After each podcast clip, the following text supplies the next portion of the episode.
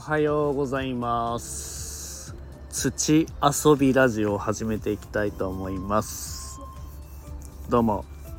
新潟県五泉市の農園ひだまりの目のみなとんです。今日もよろしくお願いいたします。今日はまあねたまにはちょっとね、えー、まあ、農業系の話題も少し触れていこうかなということで今日はねあの堆肥についてお話をしていきたいと思います。えー、まあ、僕自身も堆肥はそこまであんまり使ってなかったりするんですけど産地によってはね結構堆肥入れたり、えー、するところがあるんですけども、まあ、土作りには欠かせないっていうぐらい堆肥って必要な、えー、ものなので、えちょっとね僕も勉強しながら、えとね面白い記事を見つけたので、えー、対比についてお話をしていこうと思います。えー、まずねこう今更聞けない対比の基本みたいな記事があったんでそれについてねお話をしていきたいと思うんですけどあまり長くなるようであれば前編後編に分けてちょっとねお話をしていきます。まずあの、まあ、土作りに欠かせないと言われる堆肥なんですけどまあ、土壌に地力がつけば値上がりがねこう著しい肥料代の削減にもつながるということでこの土壌っていうのはま畑ですね、えー、土、えー、その補助の土ですねの地力っていうのはその土の力っていう意味なんですけど、まあ、そういうことが、えー、言われるんですけども、まあ、値上がりがね本当に今止まらないぐらい肥料代のね高騰っていうのもね問題になってますけども。まあ、そういうところにも、まあ、この堆肥の力で作物を、えー、まあ、できるだけ堆肥の力で育て上げるということができれば一番いいんじゃないのかなというところなんですけど、まあ、そもそも堆肥ってどういう資材なのかなっていうところからお話をしていきたいと思うんですけど、まあ、稲わら、まあ、稲のわらですね。あともみ殻。あと牛糞とかね、え、あと家畜の糞などを原料にした堆肥。がいろいろあるんですけど、まあ、それぞれね特徴をちょっとお話をしていこうかなと思います。でそもそも堆肥って何の何なのかなっていうとことと、えー、堆肥っていうのは有機物を積み置いて微生物の働きで分解させたもののことですというところなんですけど、まあ、材料にはさっき言ったように稲わらもみ殻あと落ち葉とかあと樹皮のチップとかバークバークっていうのは樹皮ですね皮木の皮などの植物性のものとかあと家畜糞尿とかのね動物性のものが使われてますと。でかつてはあの植物性の有機物をこう主原料にしたものを堆肥と呼んでいてで動物性のものを耐久肥って呼んでいたらしいんですけど現在さまざ、まなこう材料とかねこう混ぜて作ることが多いので、まあ、全てを総合して堆肥と呼ぶことが一般的に言われています。で一言で堆肥と呼ばれるものでもこう主原料や副原料とかの違いやあとね製造方法の違いとかあと不熟度合いの違いなどで性質が異なってきます。で堆肥化する目的っていうのは、まあ、そのままでは農業に使いにくいこう有機物を使いやすい状態にするというところが堆肥の目的なんですよね。で例えば、まあ、こう西洋語の急激な分解やこう作物の窒素を防ぐ作物にとって有害な成分を分解するとかあと堆肥の中に出る高熱でこう有害微生物や雑草の種子を死滅させるっていう狙いがあったりします。でそもそもこう肥料と堆肥の違いって何なのかなっていうところで言うと堆肥というとあの土作りの資材としてこうイメージが強いですよね。で確かに堆肥にはこう化学肥料にない総合的な土壌改良効果っていうのがあるんですけどもともと土壌のこう物理性みたいな排水性とか保水性。で生息する微生物の数などをこう改善するといった性質があるんですけどこうもちろん堆肥にも肥料成分はあってただしこう複数年にわたってゆっくりと放出されるんですね。であの一般的に言う肥料っていうのはまけばもうすぐにこう効果が現れるんですけど堆肥っていうのは有機物を使ってるんでじっくり効いてくるというような形です。でこういうね肥料成分を考慮せずにこうたっぷり散布してしまうとこう過剰障害っていうのがね起きてしまいます。なんで堆肥っていうのはこう特殊肥料という位置づけにされてて販売する際には肥料の成分量などを詳しく表示する義務っていうのがね課せられました。ホームセンターとかで袋詰めで販売されている堆肥とかのパッケージとか見ると肥料と同じように原材料や成分割合が書かれていたりします。さっきね言ったこう堆肥の材料の種類みたいなものがあるんですけどまずねこの植物性堆肥の材料っていうのは、まあ、稲わらとかもみ殻あとさっき言ったバークとか落ち葉ですね。で動物性の堆肥っていうのは鶏糞これ鳥の糞ですね。あと豚糞豚の糞で牛糞牛の糞で馬糞っていうことでこう馬の糞っていうことね。もう大体大きく分けて、まあ、こういうふうに分けられるというところです。でこうさまざまなねこう材料が含まれていることが多いんですけどこう繊維質っていうのが多くて単体では発酵しにくいような植物性有機物主体の堆肥の場合はこう発酵を促す発酵をね促すように窒素成分が多めの有機物が加えられてたりあとねこう畜糞などの動物性の有機物主体の堆肥っていうのは、えー、稲わらとかねもみ殻でウッドチップとかバークっていうのが混ざってたりします。でまあそれぞれのこう材料にどんな特徴があるのかっていうのをねこう詳しく見ていきたいと思うんですけどまずねもみ殻。もみ殻の場合は玄米を守るこう硬い殻ですね、えー、稲刈りしてそのまま、えー、もみの状態で収穫してきてでもみをする時にこう玄米の上にかぶってる皮のことをもみ殻っていうんですけどこれは分解されにくくて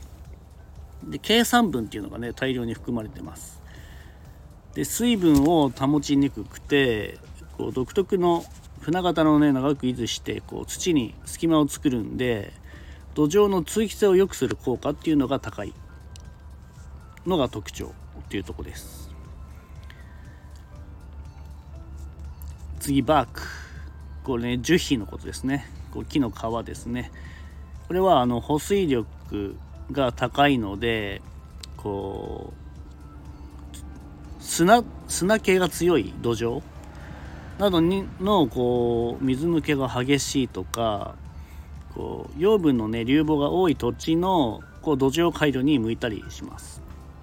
あとこの性質を生かしてこう果樹とか庭木のえ、有機物マルチとしても活用されていると。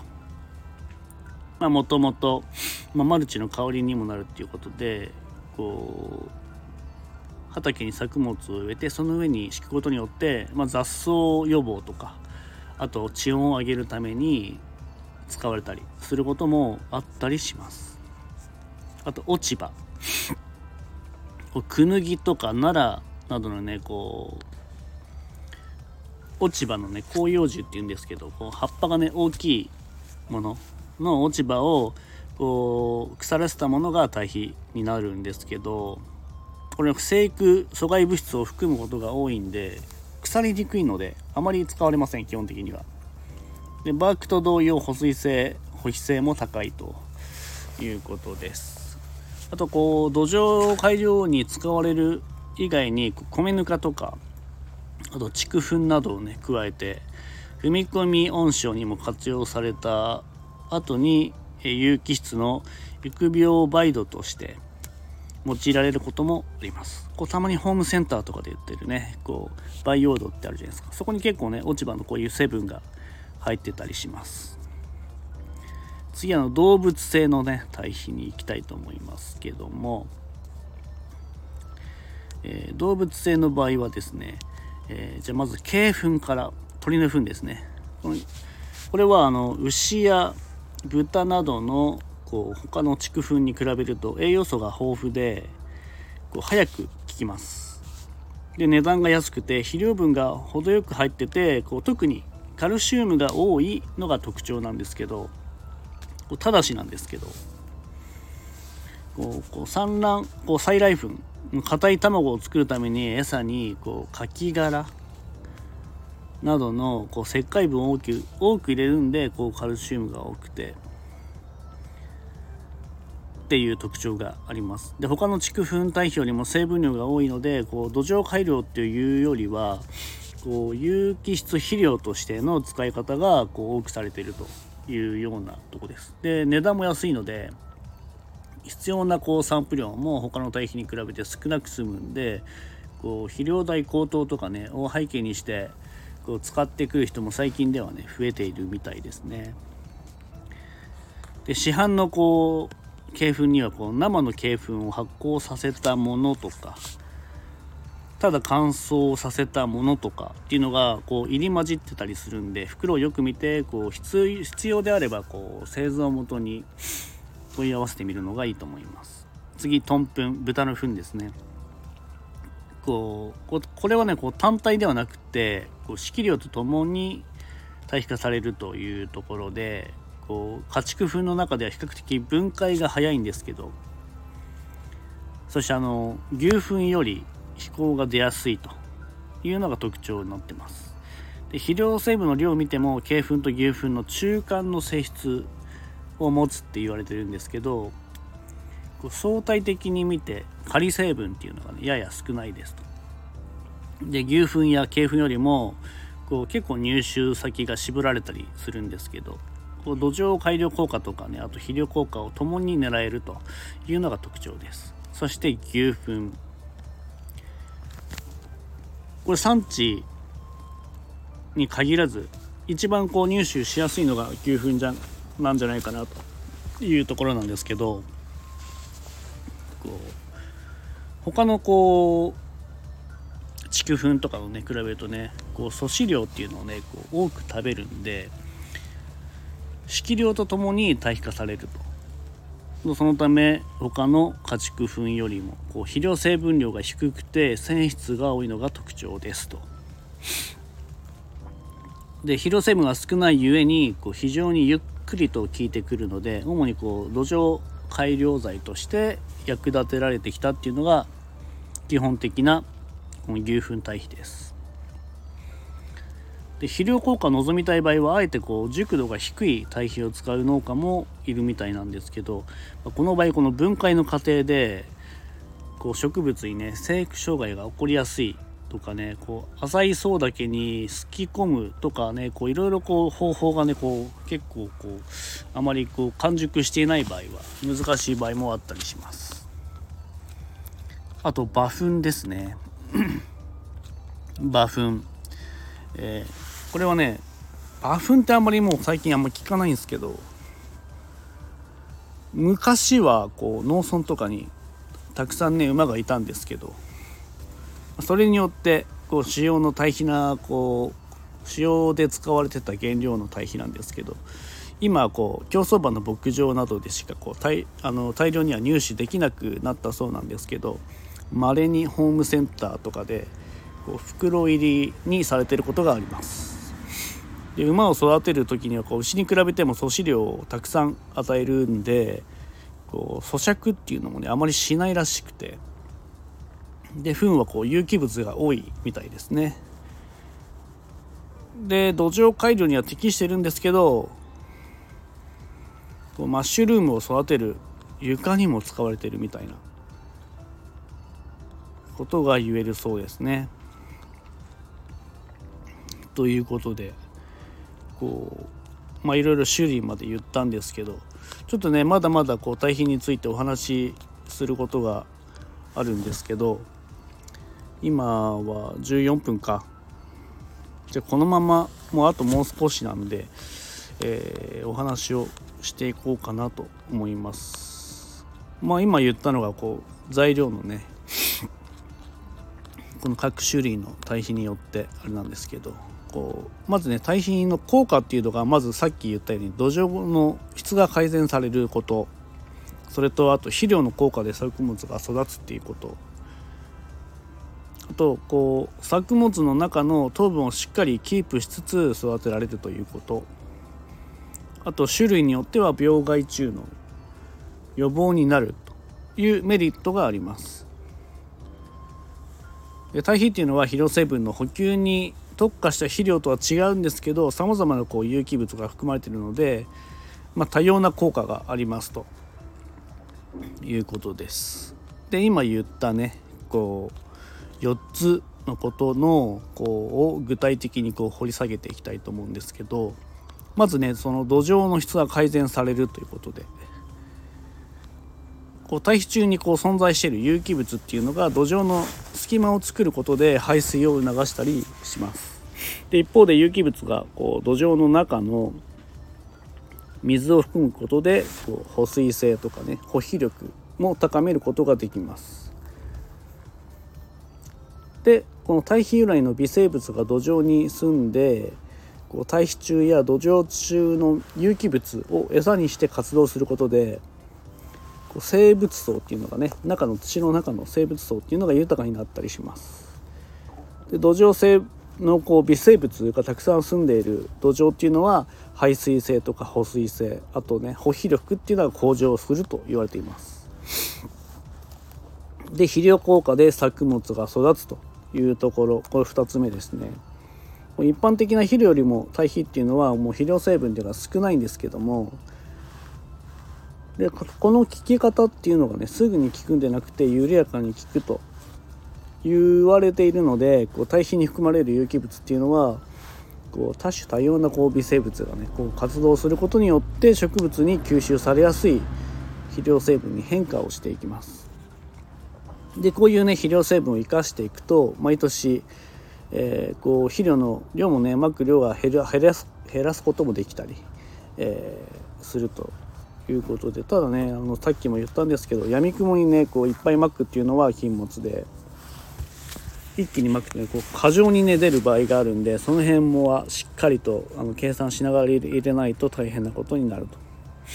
というところです。あと3つ目作物が美味しくなるということで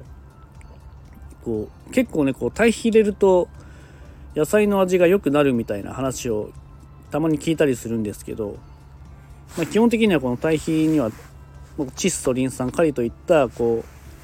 う一般的に言われる肥料の三大要素だけでなくてマグネシウムとかカルシウムとかねこう植物の生育に必要なこう要素とかねあとマンガンとか酵素とかいったこう微量要素って言われるものがねこう総合的に含まれてたりするんでこう作物が健康にこう育ちやすいと言われてます。あとこう堆肥由来の肥料成分は気温が高まるにつれてこう発現するのでこう 何て言うんですかね植物の成長度合いと矛盾しにくいということで美味しい野菜っていうのはこう植物中にこうダブついてるね残る窒素分が少ないと言われています。で植物っていうのはこう消化不良になりにくいっていうのも味を良くする一因だなと言われているそうです。はい、で最後こう病害予防にもなるということでこう俗にねこう言われている連作障害の原因っていうのはいろいろあるんですけど、まあ、その一つが肥料成分の欠乏ということでこう同じ仲間の植物を同じ場所にこう何年もね植え続けると特定の肥料養分が不足していくんですけどそうするとこう特有のね欠乏症っていうのがね起こる場合があります。基本的にはこう不足した肥料を補給すればいいんですけどこう成分が特定できない場合はこう堆肥を制用することによって解決できたり、ね、したりします。あと一番初めにも言ったんですけど堆肥をこう施すことで土壌のね微生物が増えるんで作物に悪さをする微生物もいるんですけどこういろんな種類のねこう微生物が住み着くことでこう防ぐこともねそういう悪い微生物を防ぐこともできたりあとこう病原菌を持ったこう微生物の勢いを減らすことができたりするそうです。はいということで、まあ、こういうね地域資源をこううまく使ったやり方っていうのはねこう非常に昔から使われてる方法なんですけどまあ本当にこう記事をこう読んでいくとすごく大事な成分だなって思うんですけどまあいろいろねこれまでこう紹介した堆肥の材料以外にも堆肥化できる素材っていうのは結構あるみたいで身近なところで言うとこう家庭から出る生ゴミとかあとねこうお茶の工場とかから出るさあのお茶のカスだったりあとこう町ぐるみの事業とかでおでを堆肥にしたりとかねあったりするんですけど時代の流れでこういうさまざまな堆肥がこれから多分出てくると思うんでまあ、こういうのをねうまく使いこなすことができればまあいろいろね、まあ、農業に限らず家庭菜園とかねいいこう土壌にしていくことができるので是非ホームセンターにもね、えー、簡単にこう袋詰めで売ったりするんで、まあ、家庭菜園とかね小さい畑でする場合はこう土作りっていうのをね頭に入れながらこう堆肥をね使ってった方が、えー、まあ、長い目で見ると畑とかねこう土にはいい成分が入ってるんで是非ね見かけたら使うことをおすすめします。最後まで聞いていただいてありがとうございました。今日久しぶりに20分以上話しました。ちょっと喉が喉が渇いてしまったので、えー、そろそろね終わりたいと思います。ではではバイビー。